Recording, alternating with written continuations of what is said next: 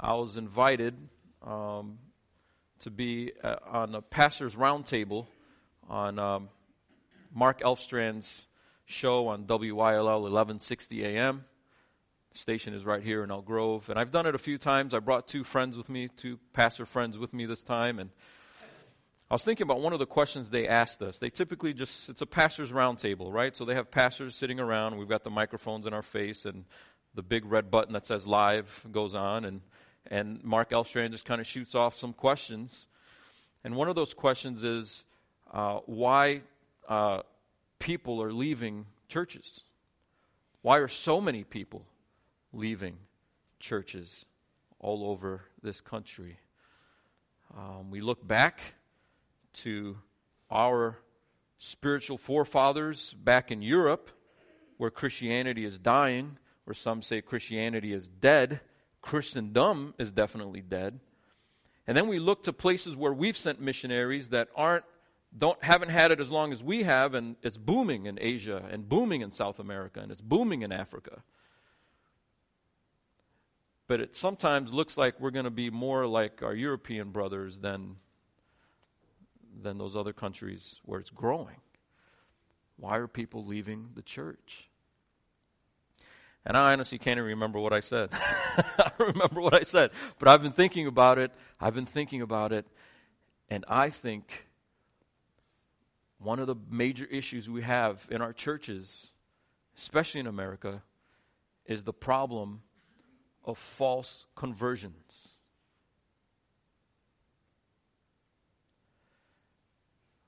For too long, we've been asking people, Are you born again? No? Say this prayer and then boom, you're in. It's like abracadabra, you know, hocus pocus. Say these, say these magical words, and you're in. Want to get to heaven? The key to open the door of heaven is say these words.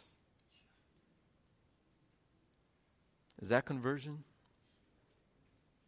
What do we sell our youth? Oh, I know, I know church is boring, but we got a great youth program. We just installed trampolines you know, wall to wall trampolines down there. You're going to love it. Invite your friends. Oh, they invite their friends and they come and they jump around and they're like, where's the soda? And we stock the fridge. Not us. This is a hypothetical.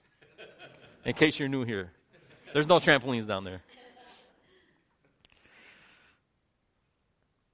When we look at youth and youth pastors all over the country scrambling to try to figure out what do we do to retain them? They grow up, they go off to college, some professor puts up on a board the, the problem of evil.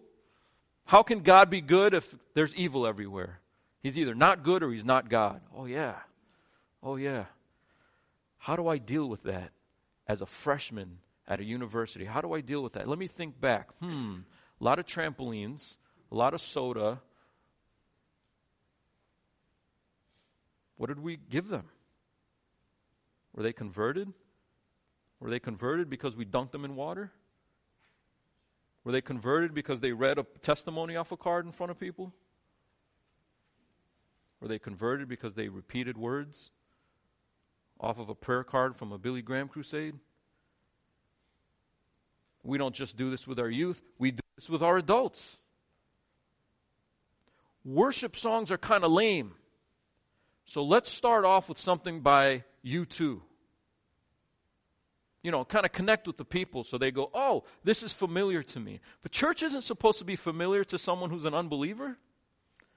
So, what we're doing in our churches is we're distorting the gospel or bypassing the gospel to get people in the seats.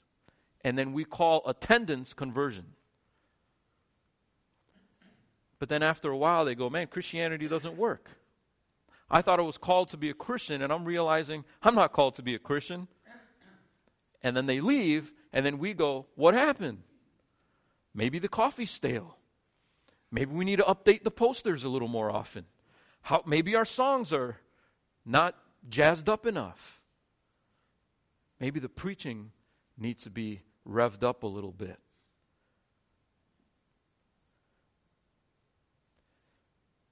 It's sad but we often miss it. And I think for many of us, we start off our walk, our Christian walk, and some point end up and, and look up and we go, this isn't the calling I thought I was responding to. And what we're going to see in today's passage is Moses responding to God's call on him wrongly. Moses responding wrongly until he gets to the point where he realizes what's wrong and then he responds the right way in that call.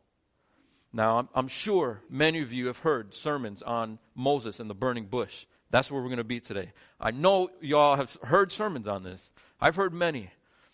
And it's really tempting for me to look at that passage and say, okay, what's God's calling on your life? Is your calling to be a doctor? Is your calling to be a professional sports player? Is your calling to be an artist? Is your calling to be a mom, a dad, a husband, a wife? What is your calling in your life? The problem with that sermon is you don't know, and neither do I. Sometimes that kind of call changes. Your vocational call changes at some point in your life. Uh, that's just hard to go home and go, huh, let me just try to figure out what I'm supposed to do with my life. What I want to do is take us back to that introduction message to the book of Exodus, remembering what Exodus is ultimately about. Exodus is ultimately not about our individual hobbies, our individual careers. Ultimately, Exodus is about our slavery and bondage to sin and how God's going to get us out. That's what Exodus is about. So when we look at the story of Moses, we see in Moses a little snapshot of what's happening with Israel. Israel is stuck and needs to get out, and they need to respond to God the right way to get out. Is, uh, Moses finds himself stuck and can't get out, and he needs to recognize what he's wrong about so that he can respond to God the right way, and then God can use him to get the people out. So, to do that, we're going to be in Exodus chapter 2. Exodus chapter 2.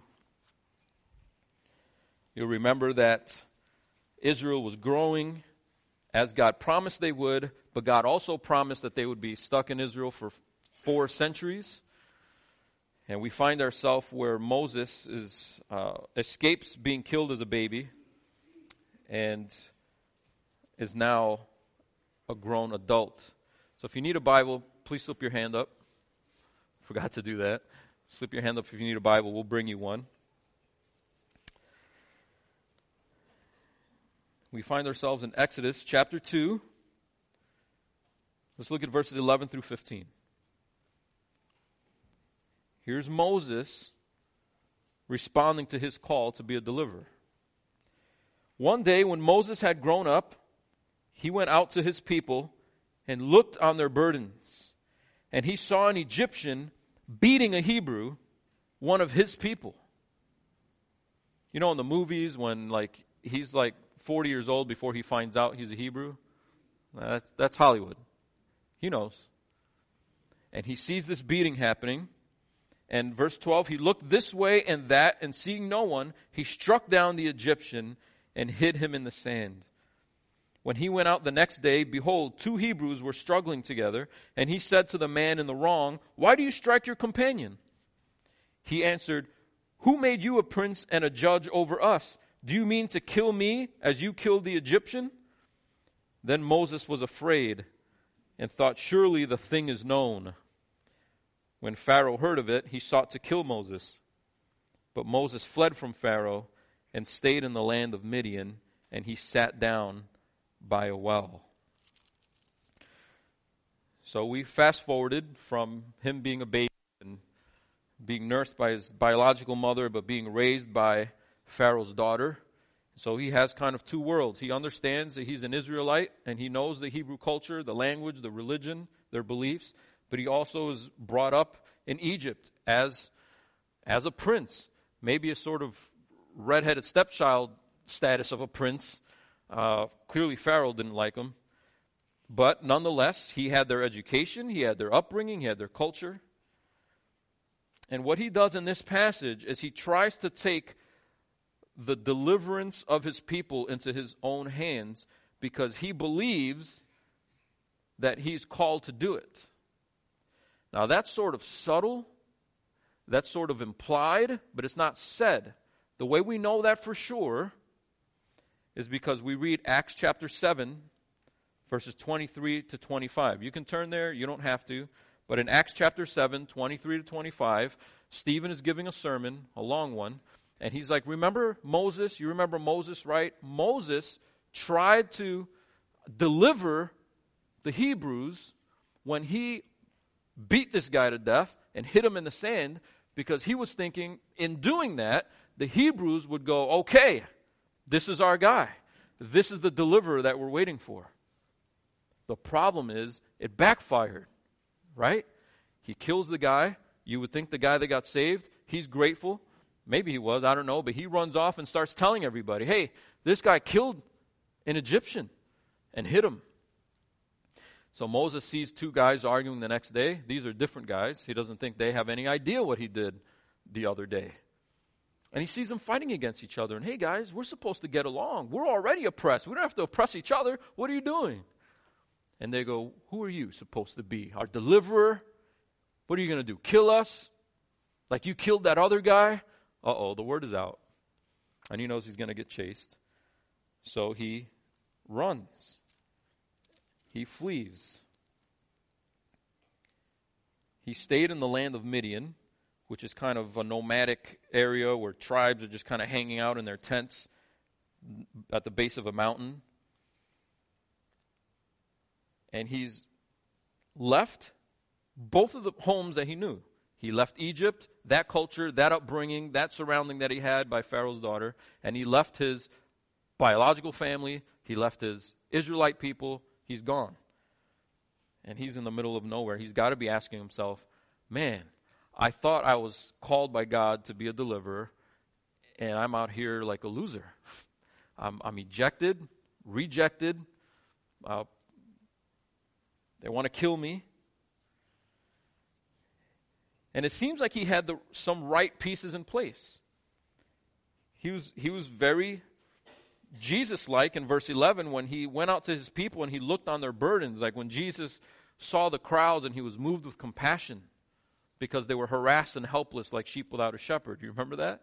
So Moses sees his people and he has that Christ like heart toward them. He, he sees that they're oppressed, he sees that they're being abused, he sees that they're being um, taken advantage of and afflicted. And he steps in to save this Israelite. We don't know if that Israelite was going to be beaten to death, but Moses dispatches that Egyptian, to put it nicely, and then hides him in the sand. That's probably not the right move because that obviously wasn't Jesus' move when he saw the crowds. Jesus didn't kill, Jesus took the death. But you have to recognize that Moses is willing to step up. I mean, he's, he's got the commitment. He's not just looking out on the crowds and going, oh, these are people that are harassed and helpless. And I know I'm supposed to be a deliverer, but, you know, what am I supposed to do? He's like, well, let me just handle this situation, and the next situation, I'll just handle that next. Cross that bridge when I get there. But here's the situation in front of me, and I'm going to do something about it. So he's a doer, and he's committed, and he's got passion, maybe a little too much passion to kill the guy. But he's committed, he has the upbringing. Who better to deliver Israel out of Egypt than someone who grew up as an Israelite and an Egyptian? He's, he's a perfect mediator because he's got a foot in both worlds. But then when he shows and demonstrates his commitment, steps up to try to fulfill the role that God has called him to fill, it doesn't work. It backfires. Not only do the people reject his leadership, but he needs to leave and run for his life. So he finds himself stuck and this is where he ends up. Look at verses 16 to 22.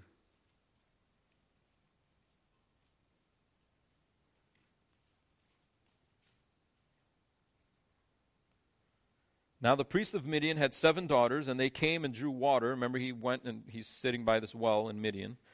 They came and drew water and filled the troughs to water their father's flock. The shepherds came and drove them away, but Moses stood up and saved them and watered their flock. When they came home to their father Reuel, he said, How is it that you have come home so soon today?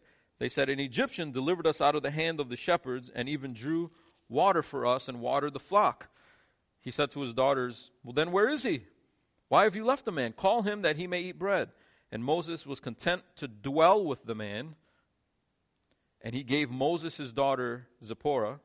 She gave birth to a son, and he called his name Gershom, for he said, I have been a sojourner in a foreign land. Now, if you read that and it looks really fast, like, whoa, whoa, whoa, one minute he's, he's helping them with water, and the next minute she's having his baby? It's like when you give somebody a real fast forwarded version of someone's life. You know, he was born in this place, he went to college here. Wait, he was born and then went to college? Like, yeah, years later, you know, not immediately. So this is just a, a, a real quick glimpse when he decided to live with this man, with this Midianite. Uh, he got um, lodging. He found a, a new home. He found a new family. And he gave birth she gave birth, his wife Zipporah gave birth to a son, and he called his name Gershom. And listen to why he named him that. I have been a sojourner in a foreign land. I've been an alien. I've been in a place where I don't belong. I don't belong here, but I'm stuck here. This is this is this is my lot. You know, he's he's coming to grips with his life now. And even names his son that. So he ends up in a place that's a long way from where he thought he was supposed to be. And you're going to notice that the problem is not that he got the calling wrong. The problem is not, oh, God's not calling me to be a deliverer. I messed that up. I totally got that wrong. No, you got that right. Well, then what was I supposed to do? Was I supposed to have more commitment? No, your commitment was pretty on. Was I supposed to be willing? Was it the lack of willingness? No, you were pretty willing. That was good. Am I not educated enough? Well, you got the Egyptian education. That's probably top notch around there, around that time. What is it? Do I not care enough about the Hebrew people? No, you cared. You looked out on them like with compassion. That, that was great. What is the problem? Why am I stuck out here? Well, God steps in. If you look at verses 23 to 25, you'll see a little bit of a hinge in the story where it begins to, to shift from Moses getting exiled to him finding his calling the right way. Verse 23 During those many days, the king of Egypt died, and the people of Israel groaned because of their slavery and cried out for help.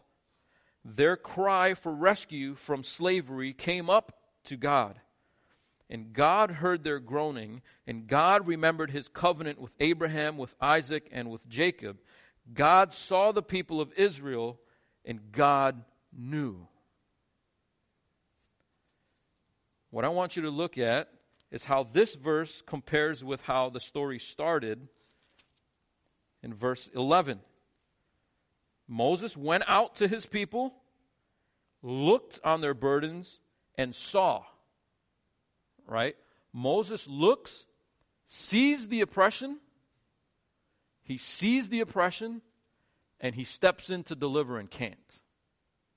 Now we get to this paragraph in verses 23 to 25, and we see the author telling us that God, verse 24, hears their groaning, remembers his covenant, and God saw the people of Israel. And God knew. And now the story is going to change. In other words, the not so subtle hint that we're getting from the author is Moses, here's the problem people need to be delivered. Moses goes out there and knows that he's called to do this. He sees it and he tries. And he can't. It backfires. It's impossible. He can't do it. You're reading the story and you're like, oh, what's going to happen? He's stuck in the wilderness. He's with the Midianites. How can he possibly save the Hebrews? And then this verse comes in God looked out and saw the oppression and heard his people, and God knew. The story doesn't change because Moses steps up, the story changes because God steps up. And we begin to see maybe a hint as to what Moses' problem was. The passion was there, the commitment was there, the energy was there, the desire was there. He wanted to do it, but he couldn't do it. God has to do it. And so the text makes that really clear. In fact, I love how it emphasizes the crying and the, the groaning and the crying out for help. And you would think it would say, and God heard their groaning, and God stepped in because they just groaned so much. No. Why did God step in? Because he remembered his covenant. In other words, it's not like God is sitting up there sleeping, you know, bored, distracted, you know, he's playing cards with the other members of the Trinity or something. And the groaning was so loud that, you know, Moses or God finally said, "You know what? Fine. You know, you, you twisted my arm." The prayer was so much, the crying out was so effective, it was so loud and so persistent that you finally twisted my arm to do something that I didn't really want to do, but you twisted my arm into doing it. Fine, I'll do it. See, that would give Israel a little bit credit, right? That would, that would mean Israel could say, man, God was up there kind of sleeping and kind of ignoring, but we, we groaned. We cried. You remember those long services we had after a long day of, of making bricks and the big mortar pits? And we would still, with the very little energy that we had left, we would still go to prayer meeting and cry out to God. That's how you start a revival. You pray more, you pray harder, you know, you get those groups going. You do all night vigils. That's how you do it. No, it's not. God did it not because, ultimately, because they were groaning. He did it because of the covenant that He already made. In other words, He already promised, I'm going to do this. Well, then why the emphasis on the groaning? Because that's where He wanted the people to be before He started His work. On their knees. And that's Moses' problem. See, Moses' problem is hey, look at this situation. I'm called to deliver these people. Watch this. I'm going to beat this guy. Now, what was he thinking? He's going to start beating all the Egyptians one at a time and hiding them in sand pits? It, was, wasn't a very logical plan. I'm going to deliver these people by taking them out one at a time. You know, like this is a, a Tom Clancy flick or something. No, that's not going to happen.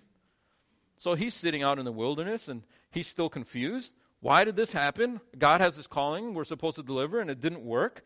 And this is a little hint, verses 23 to 25. Before God has Moses figure it out, he wants you, the reader, to start figuring out that maybe the problem was Moses took deliverance into his own hands and didn't work. And deliverance can only happen when God takes it into his own hands, and then it'll work. So the burning bush episode is in chapter 3.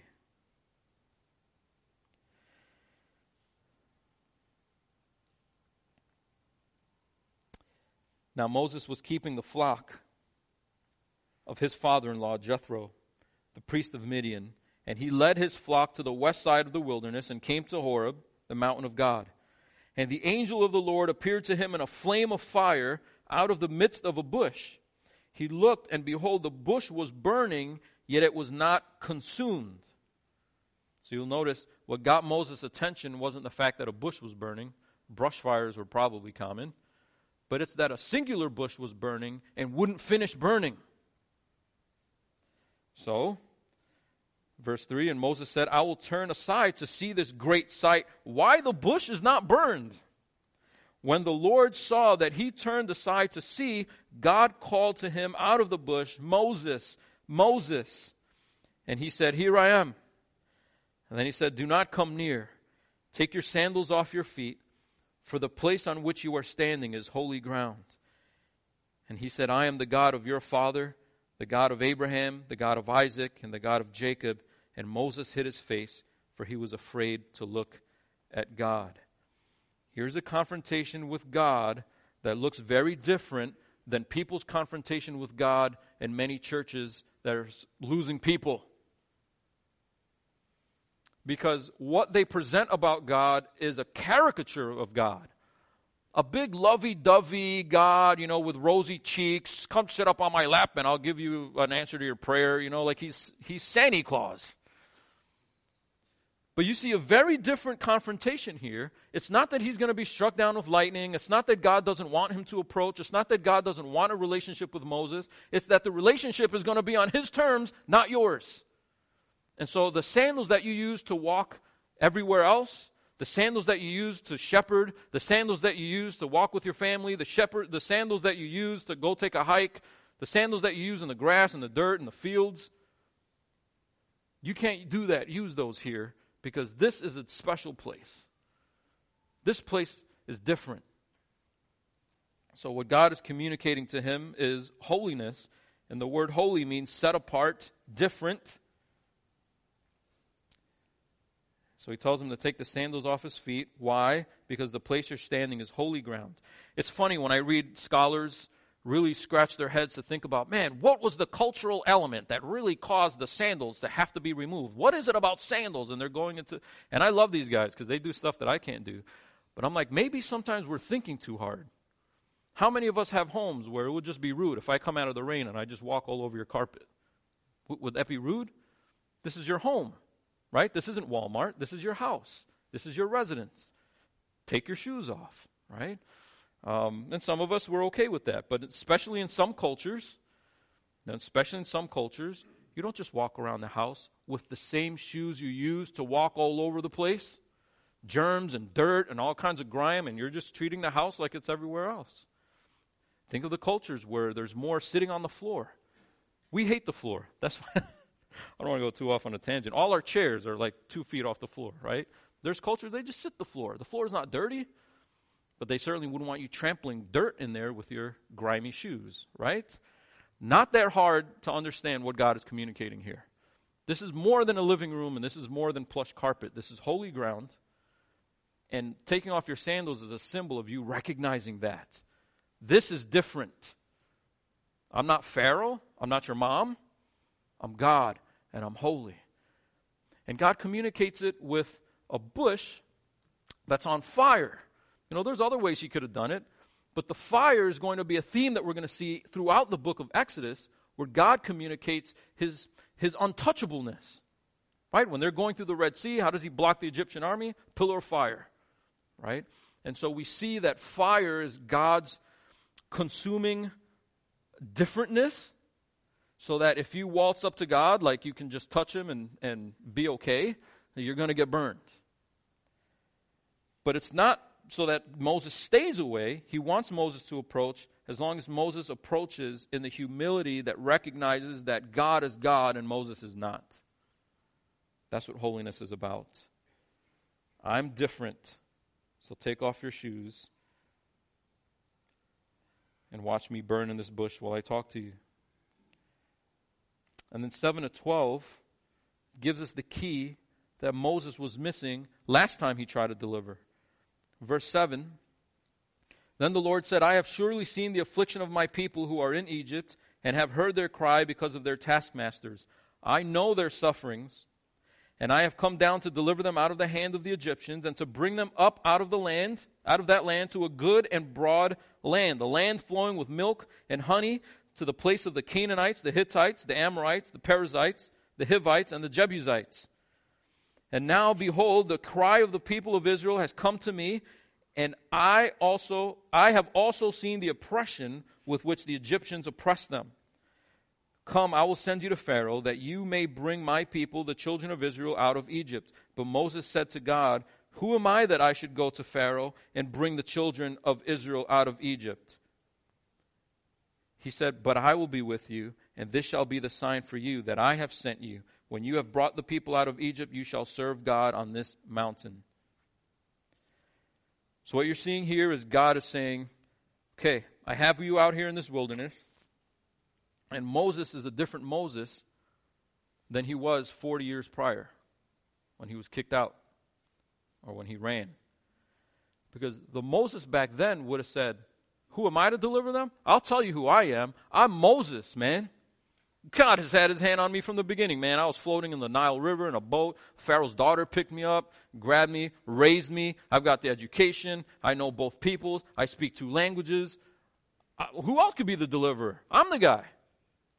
Now God is saying, hey, take off your sandals. I want to tell you something. You're going to go deliver the people the old Moses, 40 year old Moses, would have said, All right, let's go.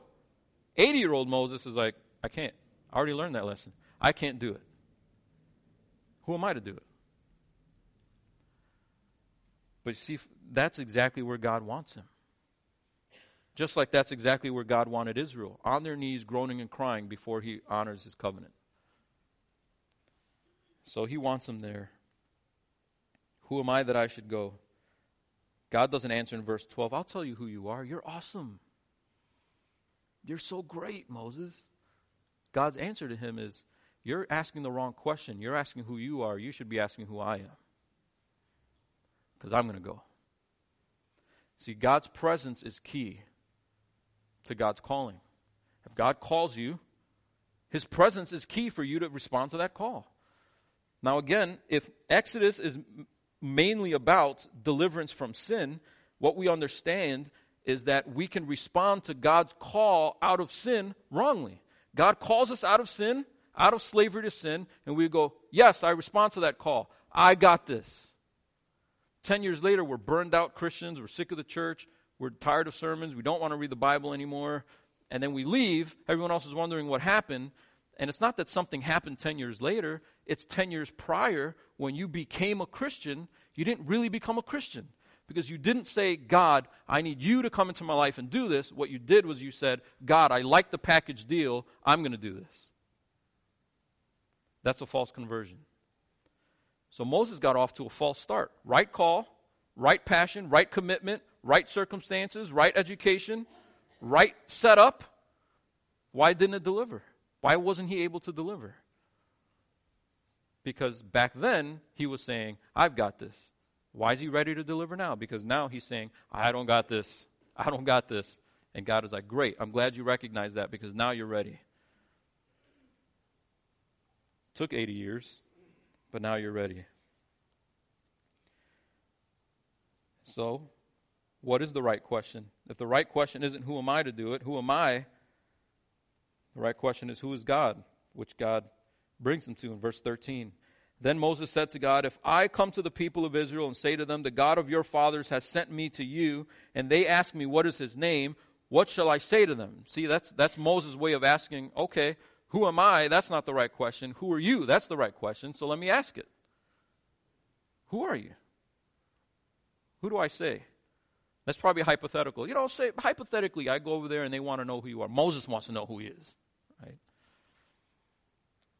And God says to Moses, I am who I am. I am who I am. Now, when he says that, it's a little bit cryptic, but I think most pastors, scholars, Christians, most agree that what God is communicating is his self sufficiency. I don't, I, don't, I don't need a regular name like you guys do. Like you named your son Gershom because, oh, surgeon or sojourner, I got it. Like people's names have a particular attribute that be, they become something that matches that attribute, but I'm bigger than that. I can't be locked down into a name that means rock or a name that means river or a name that means wind.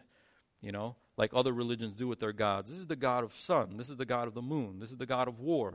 No one God can cover everything, even though they're gods. I mean, you have to kind of break it up. the God of romance and the God of, and God is like, I'm not the God of something specific. I just am. I don't need anything. I didn't come from anywhere. I'm not going anywhere. I'm not dying. I wasn't born. I just am. I am who I am. And you take me on my terms. I don't take people on their terms the great I am has sent you. And he said, Say this to the people of Israel I am has sent me to you. God also said to Moses, Say this to the people of Israel The Lord, the God of your fathers, the God of Abraham, the God of Isaac, and the God of Jacob, has sent me to you. Now, real quick, one tip if you've been a Christian for a long time, you probably know this, maybe not. When you look at your English Bible, sometimes the word Lord has a capital L small o r d, and sometimes it's capital L, capital O, capital R, capital D. You probably see that right there in verse 15. He says, say, to the, say this to the people of Israel, the Lord. You see how it's all caps? That's the word I am. And this is the first time we see it. We'll see it a lot from here on out, like Psalm 23. The Lord is my shepherd. The I am is my shepherd. And so Mo- God is giving Moses his name and he's encouraging him to use it. I mean, say it. Say Lord. Say Yahweh. Say this to the people of Israel The Lord, the God of your fathers, the I am, the God of your fathers, the God of Abraham, the God of Isaac, and the God of Jacob, has sent me to you. This is my name forever, and thus I am to be remembered throughout all generations. Go and gather the elders of Israel together and say to them, The Lord, the I am, Yahweh, the God of your fathers, the God of Abraham, of Isaac, and of Jacob, has appeared to me, saying, I have observed you and what has been done to you in Egypt, and I promise that I will bring you up out of the affliction of Egypt to the land of the Canaanites, the Hittites, the Amorites, the Perizzites, the Hivites, and the Jebusites, a land flowing with milk and honey. And they will listen to your voice. And you and the elders of Israel shall go to the king of Egypt and say to him, The Lord, the I am, the God of the Hebrews, has met with us. And now, please let us go a three days' journey into the wilderness that we may sacrifice to the Lord our God. But I know that the king of Egypt will not let you go unless compelled by a mighty hand. So I will stretch out my hand and strike Egypt with all the wonders that I will do in it. After that, he will let you go. And I will give this people favor in the sight of the Egyptians. And when you go, you shall not go empty but each woman shall ask of her neighbor and any woman who lives in her house for silver and gold jewelry and for clothing. You shall put them on your sons and on your daughters, so you shall plunder the Egyptians. I don't know about you. Most of the time, when I'm like banging through Exodus on a reading plan, you know, get through the Bible in a year or something, you're just kind of plowing through. Uh, you're just you just remember the plagues and the burning bush, and there's these highlights that you remember. But I don't remember the scene where the Israelites are being begged to go. Now, the Israelites have been a cause of pain. I mean, there's, you know, there's frogs everywhere. All the vegetation is gone. Locusts ate everything. Um, and then all their firstborn sons are dead because of Israel. And they're like, they've been begging Pharaoh for like three plagues already or something like that. Please get these people out of here. And when those Israelite women are packing their bags, they go to their Egyptian neighbors. Got any money? And they're pouring their jewelry into the bag. Yes, we got money. Here's the safe. Here you go. Jewelry. Get out of here. So Israel doesn't just leave Egypt, they leave rich. Why does God say that? I, th- I think what God is trying to communicate is you tried it your way and it was utter failure. I'm going to do it my way, and it's not going to be barely a deliverance or scarcely a deliverance. It's going to be in grand fashion. I mean, I'm, I'm really going to kick their teeth in. And then to put the cherry on top, you all are going to make out with their money, their jewelry, and their gold. So you have stuff to barter with out there in the wilderness and when you get to the land where you're going. God doesn't just barely deliver, He delivers in grand fashion to show that He's not just barely sufficient to deliver, He's the only one that can deliver and make it effective. He delivers when no one else can. He delivers because no one else can.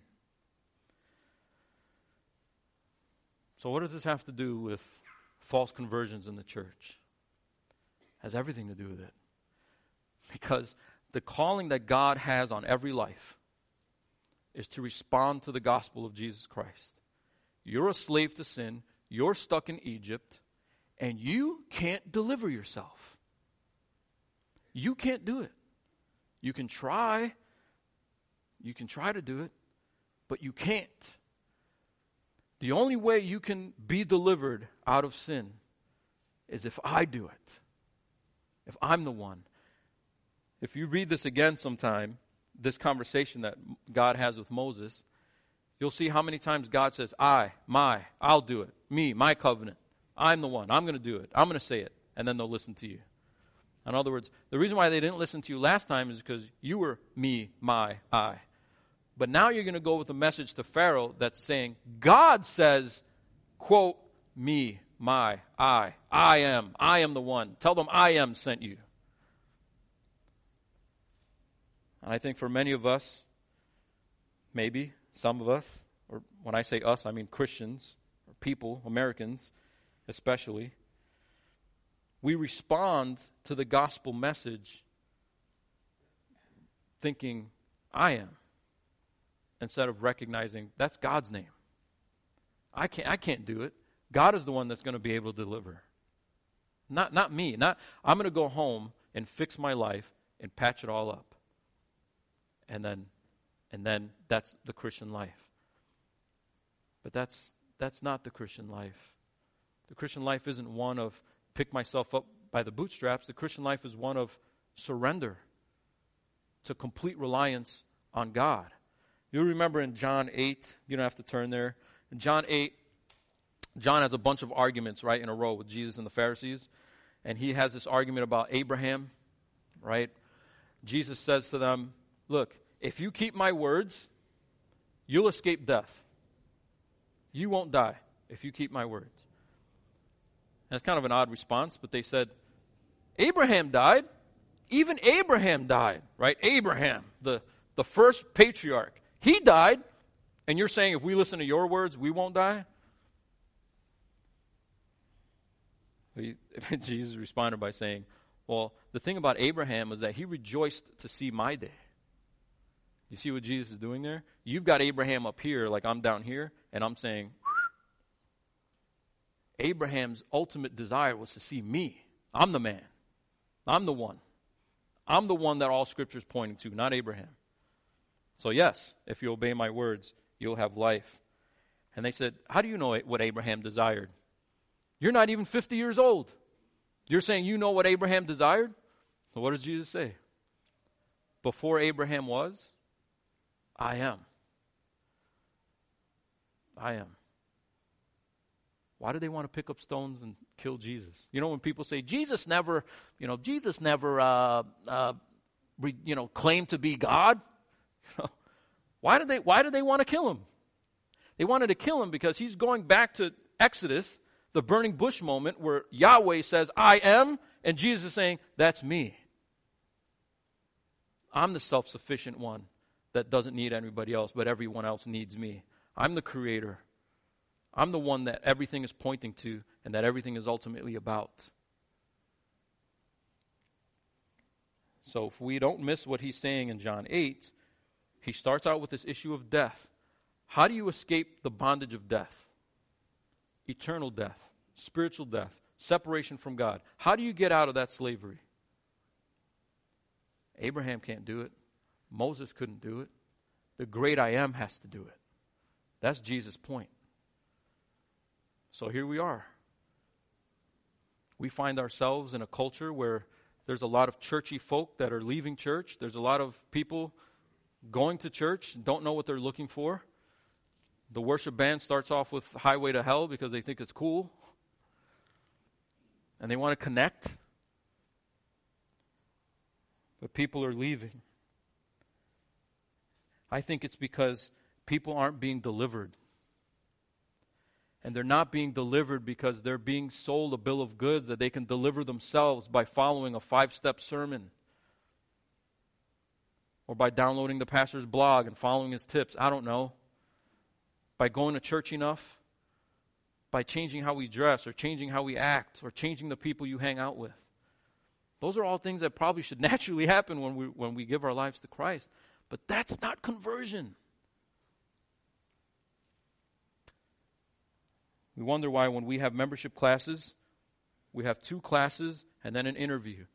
The first class is about what we believe, and we want to know that you know this is what we believe here at this church. The second class is here's how we roll, our MO at CFC. Here's, here's, here's our DNA. Here's what we're like. Not every church is like this. Here's what, this is what we're like. So if you're going to be a member here, we want you to know that and be on board with that.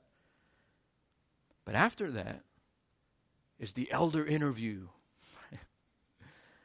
We want to sit with you, and I'll speak for myself. I want to look you in the eye and ask you your testimony. And when I hear things like, well, I lost my job, I was really depressed, I needed something.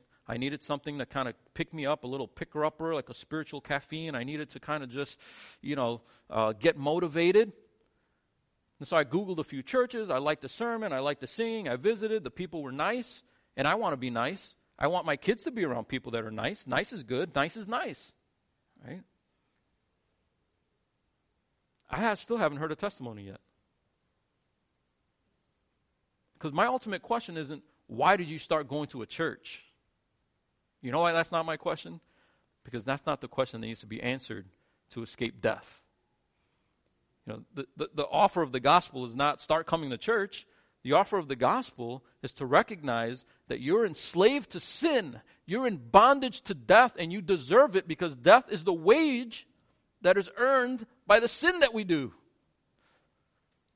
And the only way out of that bondage isn't anything that I can do. The only way out of that bondage to sin and death is the great I am, who's Jesus Christ Himself. I need to get to that place like the Israelites were, where they were crying and groaning, groaning and crying, and then God responds with the covenant. Have we skipped that part? When people ask me, is my child too little to become a Christian? My thinking is, are they too little to be broken? Do they get it? I'm not asking, do they get the theological concepts that God exists, that God is good, that we're sinful? They can get those concepts, but are, are they shattered about it?